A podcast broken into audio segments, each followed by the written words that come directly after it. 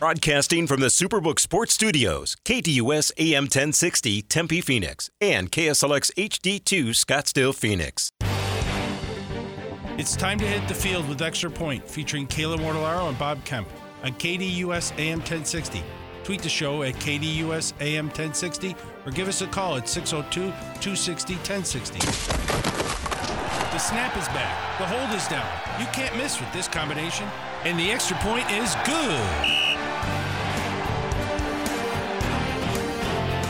Welcome into Extra Point right here on KDUS AM 1060. As always, you can follow along with us online at KDUS1060.com or with the KDUS 1060 uh, app powered by Superbook Sports. It's Monday, it's July 17th. Bob Kemp, Kayla Mortellaro here with you up until noon today, as we typically do. Mondays, Wednesdays, Thursdays, and Fridays back with you from vacation.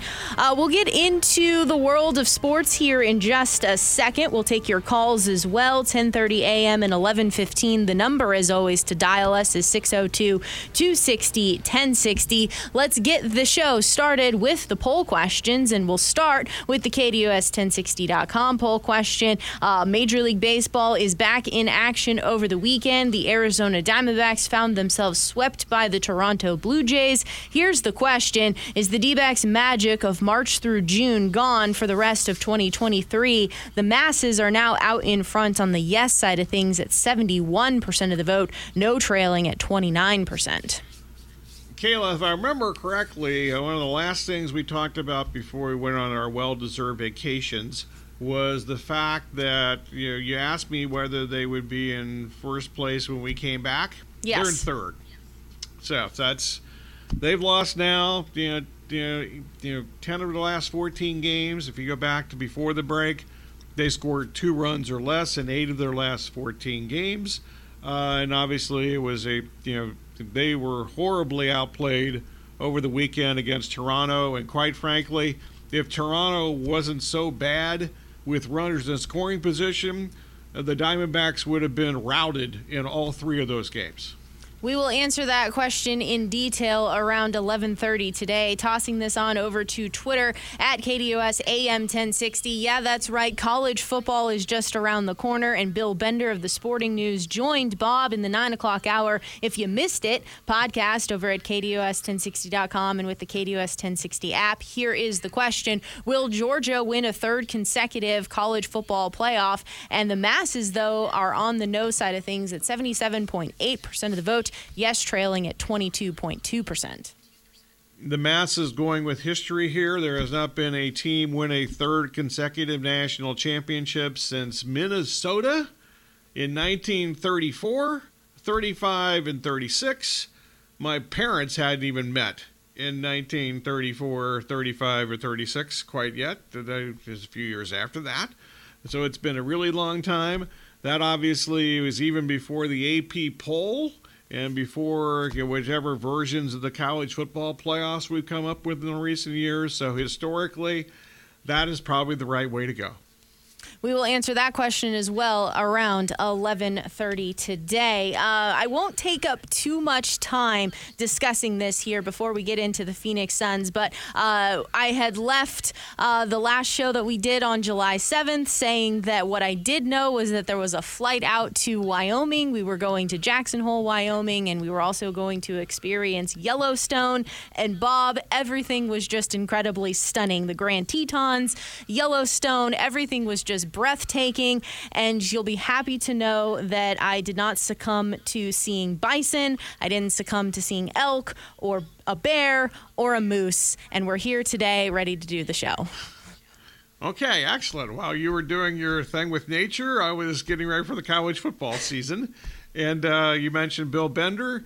We talked with him today at 9:15 in the Sports Zone, and all five segments at 9:15 in the Sports Zone this week will be college football related. Including tomorrow when we find out if Ohio State has a quarterback, or at least we ask the question whether they actually have a quarterback.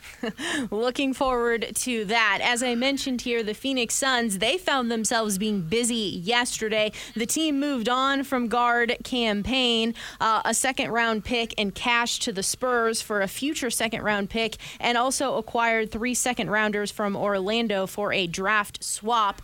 Payne was making $6.5 million, and now that is on the Spurs books. Uh, there had been some initial reports that the Suns were interested in point guard TJ McConnell. Even if McConnell doesn't happen, that trade is unable to get done. Um, according to The Athletic, the trade of Payne is a $30 million in tax savings for Phoenix.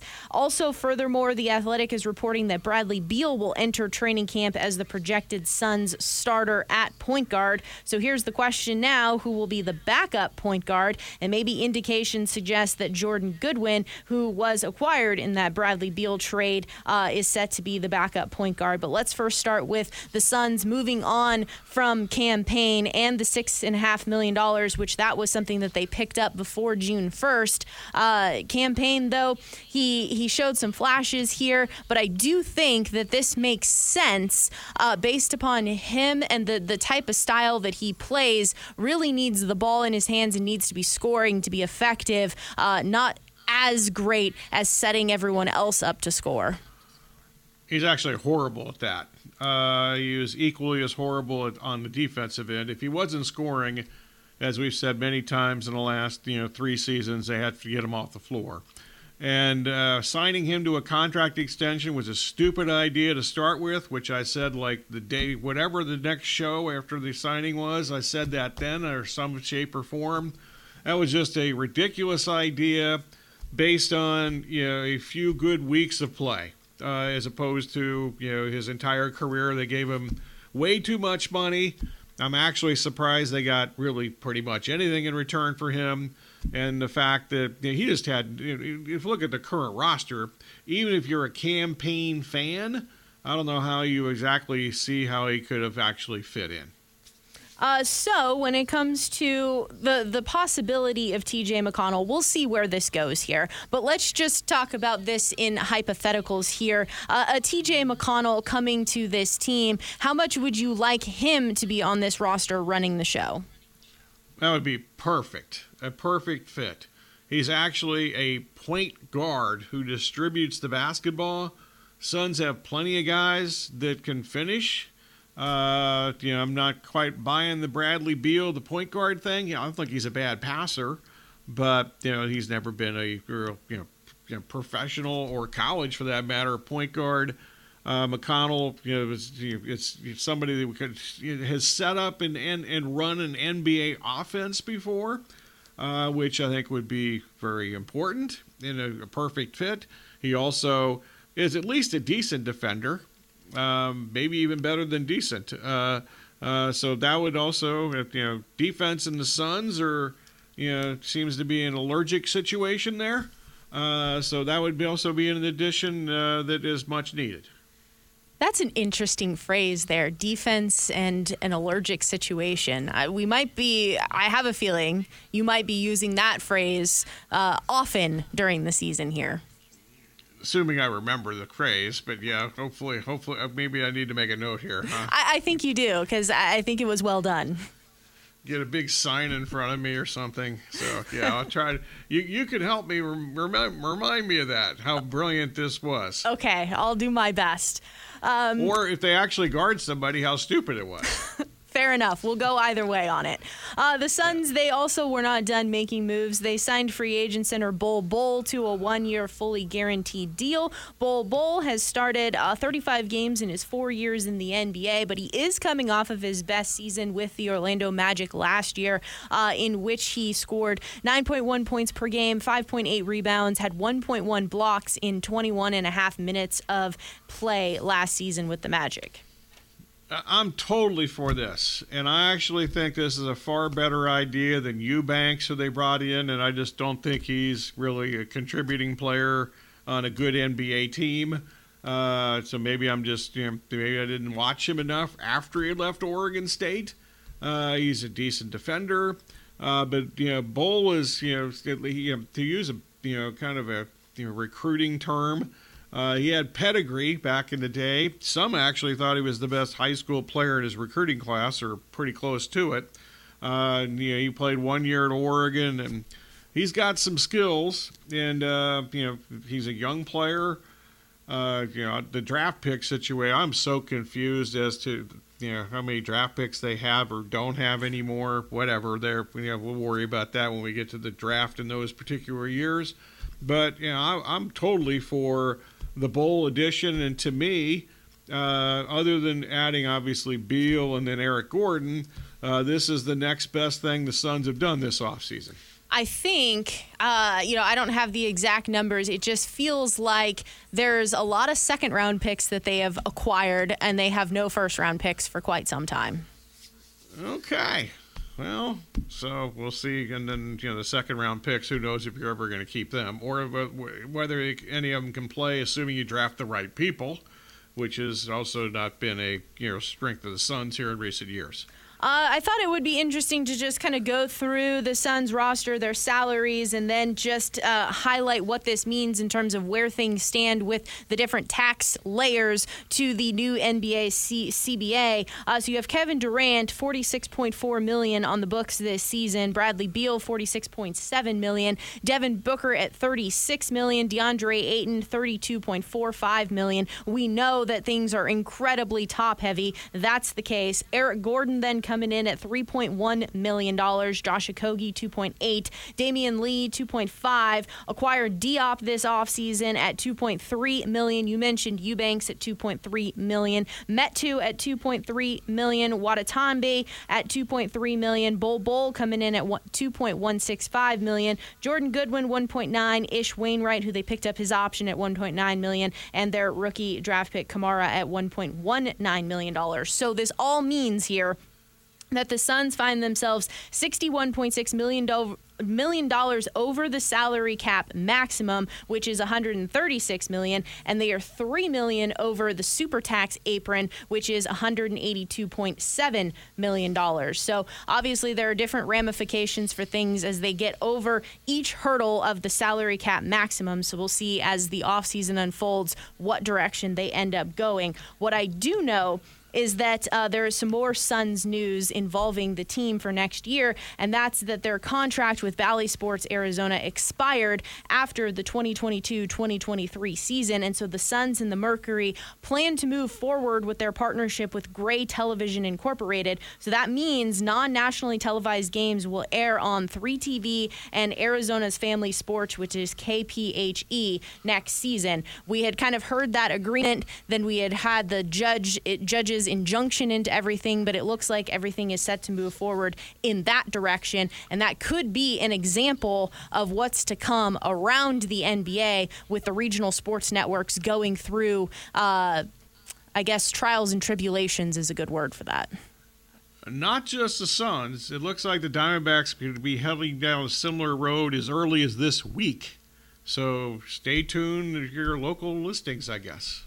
we'll, we'll try to stay on top of it as much as possible. Once again, we'll take your calls today around 1030 and 1115. 602-260-1060 is the number. But on the other side, let's dive into college football. We'll do just kind of a brief overview here of the Athletic's. Austin Mock put together a top 25. We'll go through the top 10. Uh, then also, what is Vegas telling us with the win totals and just kind of some brief observations of college football. Obviously, Bob had a great conversation with Bill Bender earlier in the Sports Zone. And if you missed it, you can podcast it over at KDUS1060.com and with the KDUS 1060 app. And Bob plans to have individualized team previews the rest of this week as well in the 9 o'clock hour. We'll get into much more college football here on the Extra Point on KDUS AM 1060.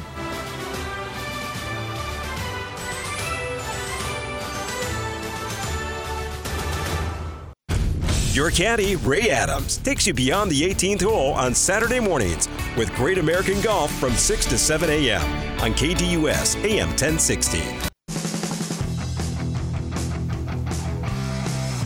721 here on KDUS AM 1060. As always, follow along with us online at KDUS1060.com and with the KDUS 1060 app powered by Superbook Sports. Bob Kemp, Kayla Mortellaro with you here up until noon today, as we typically do Mondays, Wednesdays, Thursdays, and Fridays. There's also something going on with the KDUS 1060 app powered by Superbook Sports. Make sure you're downloading it, register to uh, potentially put yourself in the mix for a $100 gift certificate courtesy of Superbook Sports. So you'll want to make sure you're following along with the listener rewards and everything with the perks of the KDUS 1060 app. Continuing on with the college football theme here, uh, the Athletic's Austin Mock put together his top 25 in college football. So this uh, is not just a straight list of what the AP top 25 would be or what the coaches poll would be. This is Austin kind of compiling things, but I thought we could go through uh, one uh, through 10 and also look at what Vegas is saying with the win totals and some, some little nuggets that we have about each team. And so, Bob, let me ask you this Do you want to start with number one or do you want to start with number 10? How about we start with number one because I think we know who it is, and plus I'm ready to talk about Georgia. Okay, fair enough. There's absolutely yeah. no, uh, I guess, uh, teasing this along. It is number one, Georgia. I didn't even I didn't even know it was Georgia for sure. I just kind of guessed. Uh, yeah, the Vegas win total here over under 11 and a half regular season wins. Uh, over is sitting at plus 116. Under is minus 142. Just to look at how much of a favorite they are to win the national championship, it's plus 220. Uh, the Bull- Bulldogs, though, they will have a new quarterback with Stetson Bennett having graduated. That would be true, which means that you know Carson Beck, who's actually been there for two, three years. I mean, it's not like he's just you know he's like one of these many quarterback transfers who uh, went through the portal and is going to step into big roles for prominent programs. He's been there for a while. They have a new offensive coordinator. Um, it'd be nice. Uh, you know, I wonder if, if you just got a yes no prop whether Georgia would win the national championship again. Again, uh, no would be a heavy favorite just based on history. As I mentioned a couple of times previously, it's uh, 1934, 1935, and 1936 when the last time a college football team three-peated, and that was just kind of a you know, word of mouth because, you know, the AP poll didn't even exist then number two on this list here, and this might be a little bit controversial because I've seen Alabama here um, elsewhere in a top 10 particular poll heading into college football season. But he uh, he has number two Alabama over 10 and a half wins at plus 148, under 10 and a half wins at minus 184. For them to win the national championship is plus 600. Um, this is interesting to me though because there's always pressure to win at Alabama. The expectations that Nick Saban had elevated this program to for the longest time, they were the team that were losing all sorts of five star defensive players. You just plug someone in, you're ready to go.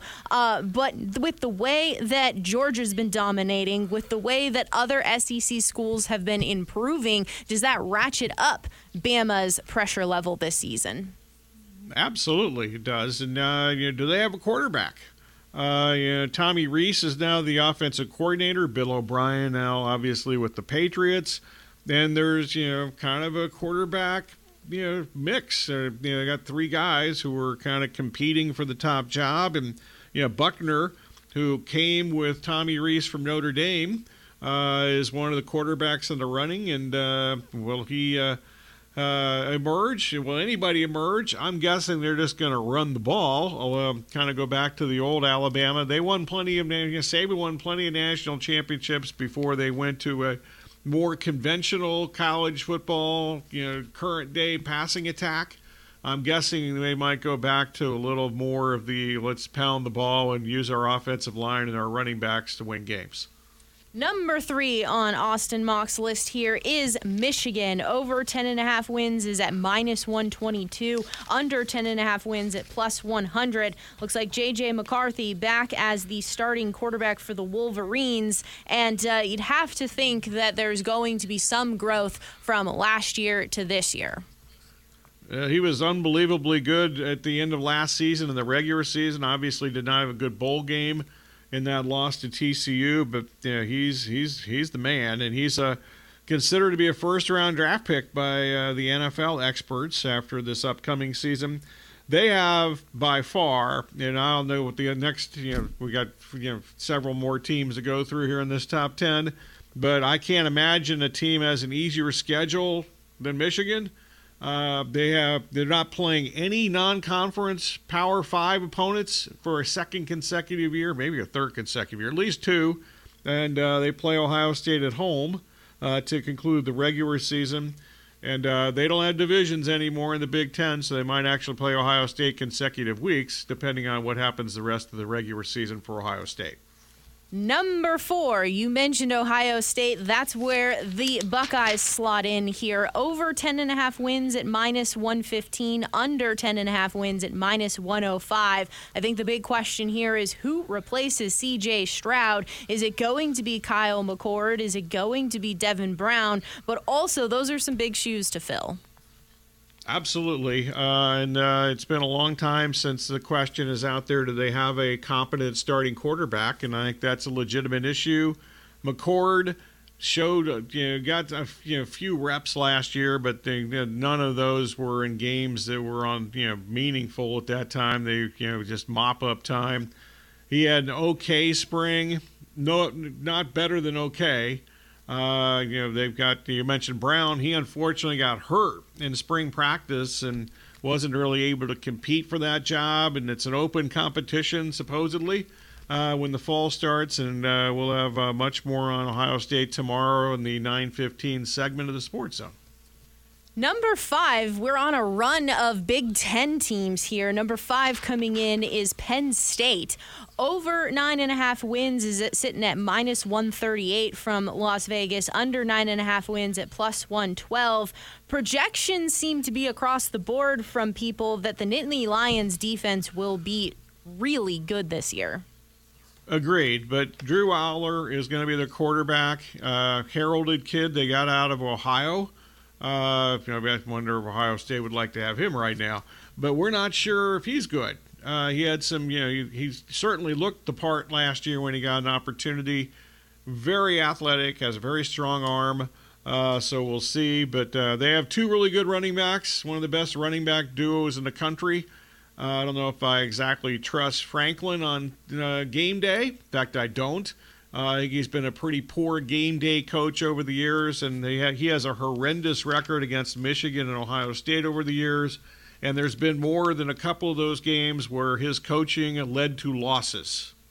We'll save six through 10 on the other side of the break and some notable teams that I also have in this athletic Austin Mock uh, college football top 25. To me, it's no surprise, though, that he has listed the SEC and the Big Ten as being teams one through five. I am a little surprised, though, that there were three Big Ten teams so far maybe I think after you get through, uh, through the top four, it's kind of a crapshoot uh, who you think is actually number five. So I'm guessing I haven't looked at too many top 25s. Like basically, uh, the Lindy's preseason magazine, which is an excellent product, and uh, Anthony Gimino, our old friend from Tucson, is actually uh, the editor of this, and. Uh, you know, so check that out. That's the one preseason magazine. If you were going to get one, that I would recommend. 602 260 1060. That's the number to chime in. We'll take your calls now, get to you on the other side of the break. In addition to number 6 through 10 and some notables, mostly the notables are uh, the Pac 12 schools. So we'll get to that on the other side of the break, but feel free to interrupt. 602 260 1060 is the number. We'll also have uh, much more around the world of golf coming up in this hour. It is the Open Championship this week, so our friend Alex Myers uh, set to join us on Wednesday to preview the Open Championship from Hoylake this year. We'll also get into the Diamondbacks and Major League Baseball in hour number two. 602 260 1060. It is the extra point right here on KDUS AM 1060, online at KDUS1060.com, and with the KDUS 1060 app powered by Superbook Sports.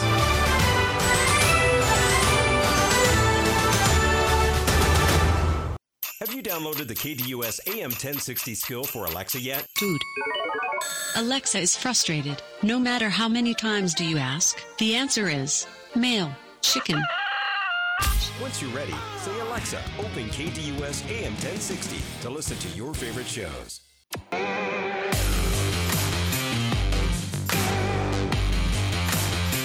Coming back to you with the extra point right here on KDUS AM 1060. As always, follow along with us online at KDUS1060.com and with the KDUS 1060 app powered by Superbook Sports. It is 1036 on this Monday, July 17th. Continuing our conversation about college football, Bob had a great conversation with Bill Bender of the Sporting News. And if you missed it, you can podcast it over at KDUS1060.com or with the KDUS 1060 app. We're continuing the topic here of Austin Mock of the Athletic's top 25 and then going through what Vegas thinks about them with the win totals and a few nuggets as Bob continues to preview college football for the rest of the week. Briefly recapping here to no surprise, number one was Georgia, number two, Alabama, number three, Michigan, number four, Ohio State, which is a topic of conversation in tomorrow's Sports Zone, and number five is Penn State. So here we are now with number six,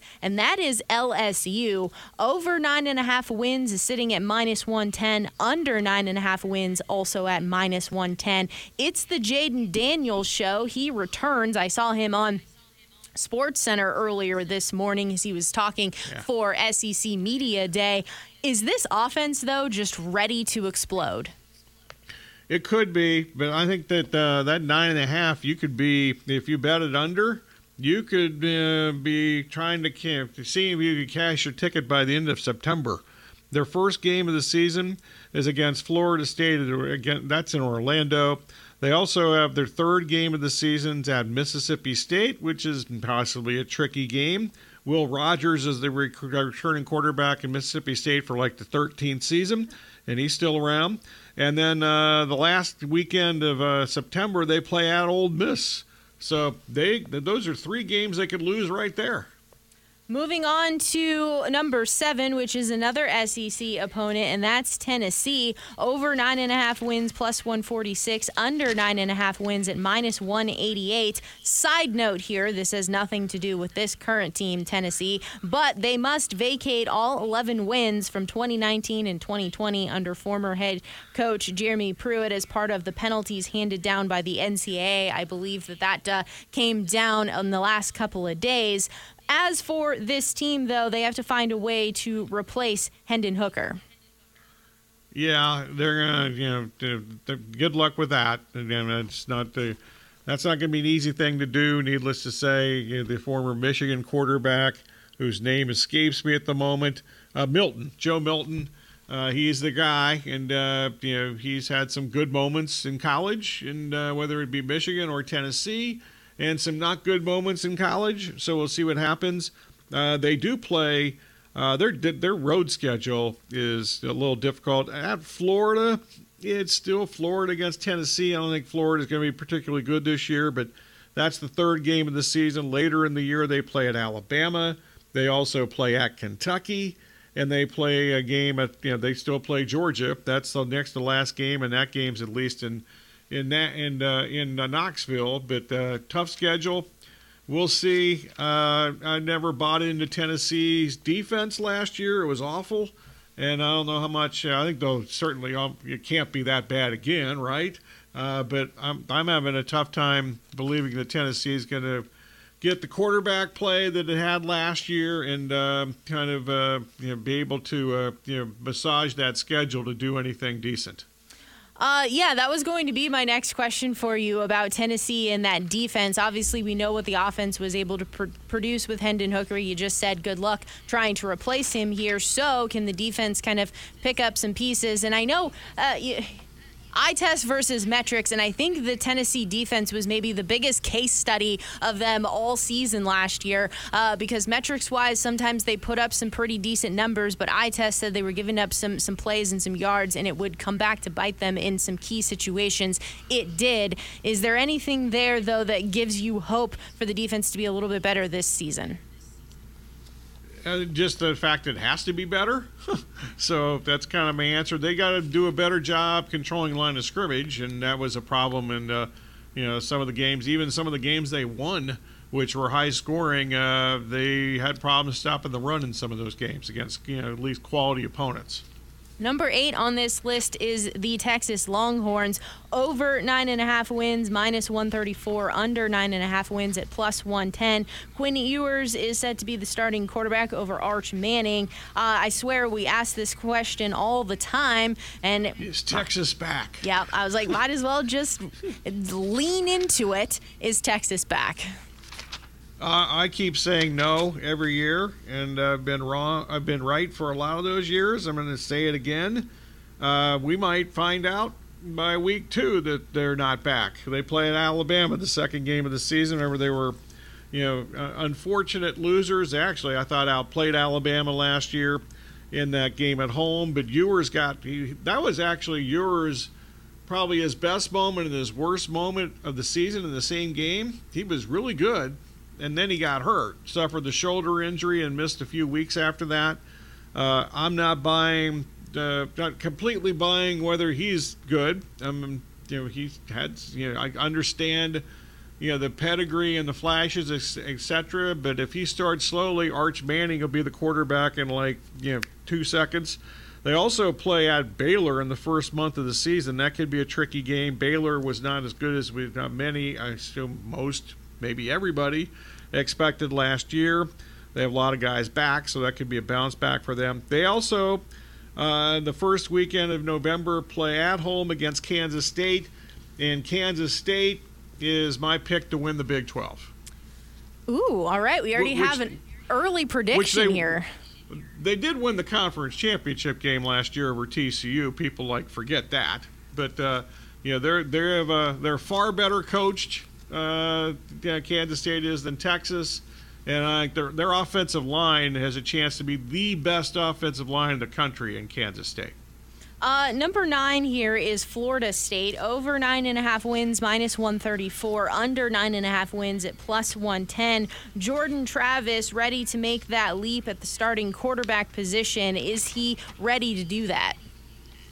He was good last year, really good last year, and uh, yeah, they were good by the end of last season.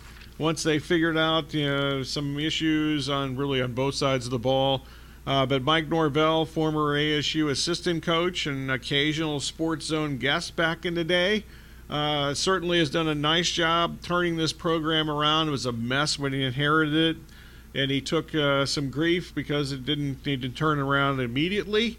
But uh, I think that they have a chance to be really good. As I mentioned, they play that first game in Orlando against Florida, right? Excuse me, against uh, LSU to begin the season in Orlando, Florida. Uh, so we'll see what happens with that. Uh, interesting thing about Florida State is they also play at Clemson, which is the last weekend of September. Um, other than that, I don't think they have the most challenging schedule of teams we've talked about so far. It's not the Michigan's level of ineptness, but it's uh, not the toughest schedule in college football this season by any means.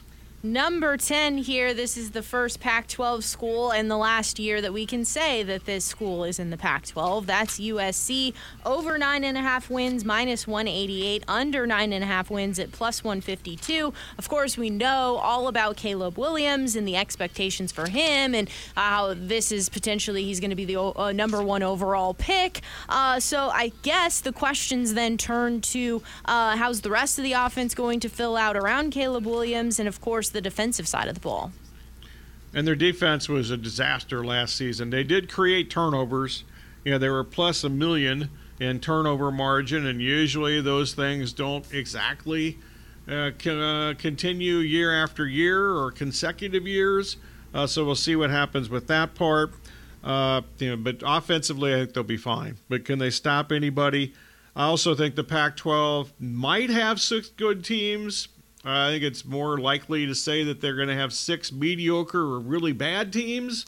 Uh, so if you're one of the good teams, you can't be losing to any of those bad teams. Also, USC you know, still have Notre Dame in the schedule. It's the road game this year. uh, in October at Notre Dame. Remember when they play them at home? That's always uh, the last game or next to last game of the regular season, depending on the schedule. They also play at Oregon. Uh, and uh, and they uh, you know have a you know they, they play UCLA obviously the last game of the season and uh, that game's in uh, Pasadena this year but that doesn't really matter where that game's played especially if it's in Pasadena because UCLA doesn't have enough fans to fill their own stadium. But they will you know actually fill the stadium in the Rose Bowl that particular day because the USC fans will show up so that's like a home game for USC in my opinion. You mentioned the Pac 12 schools and what you kind of thought of them. I'd go through the notables here in this top 25. And uh, at number 11 is Oregon, over nine and a half wins at plus 100, under nine and a half wins at minus 122. Obviously, uh, offensive coordinator Kenny Dillingham, he's now with ASU. Yeah, I think there's a lot of questions about Oregon. Uh, um, you know, they you know won some games last year. You kind of wondered how did they win that game.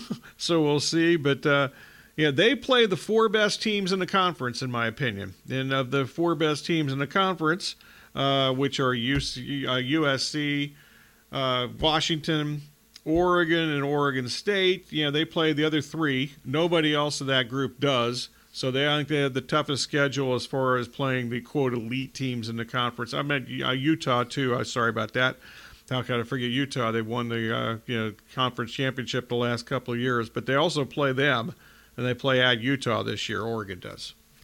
Uh, then you have number 12.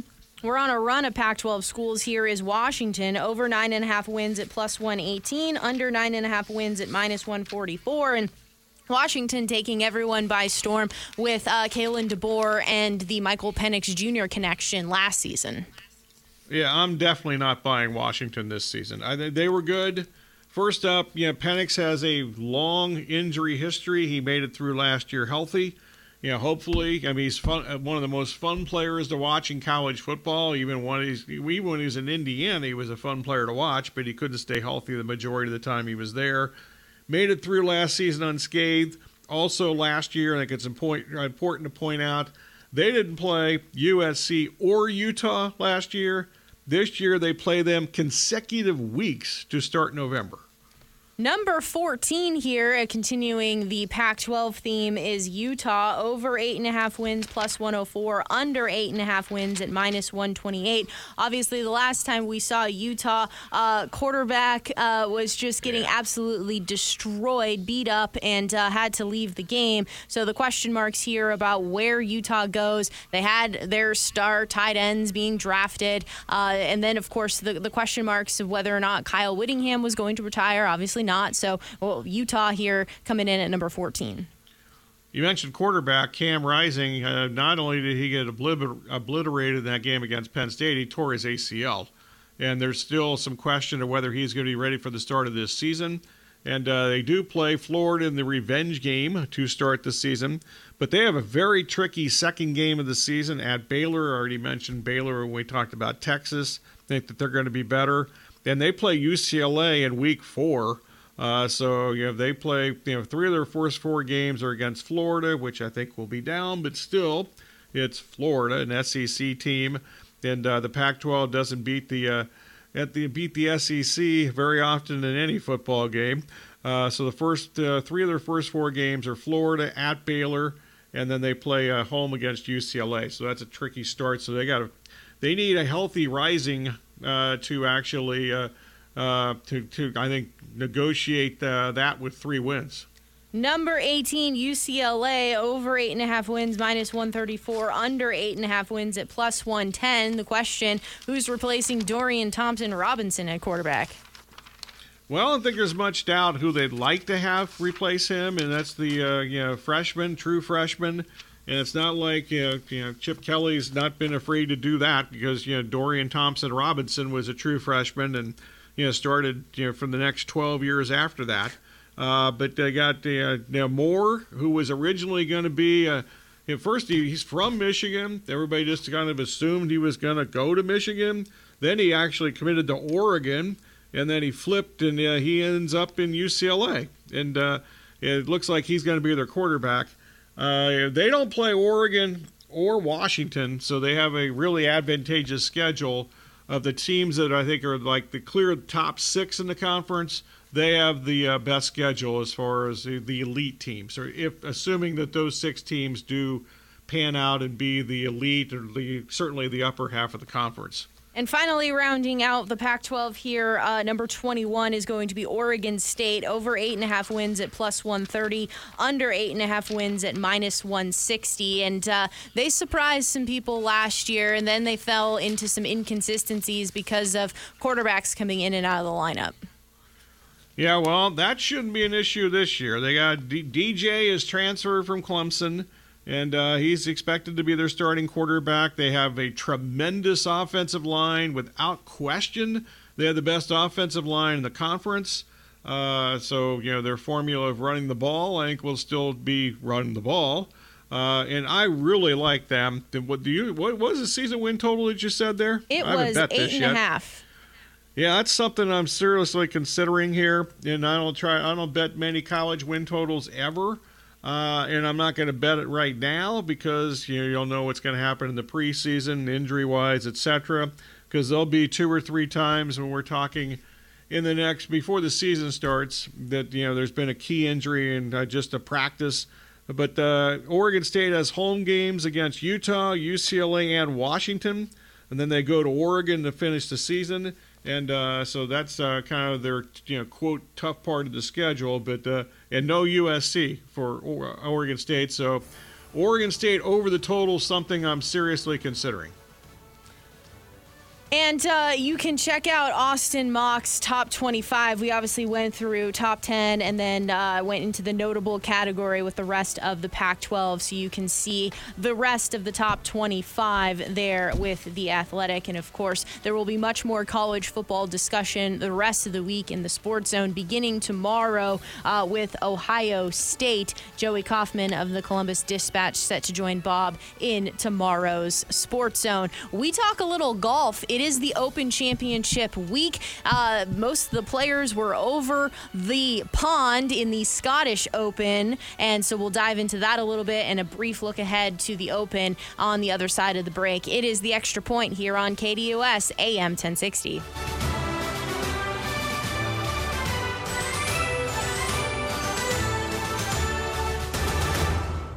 James Out West brings NFL, NBA, MLB, and local sports talk to you Monday night starting at 7 on KDUS AM 1060 and the KDUS 1060 app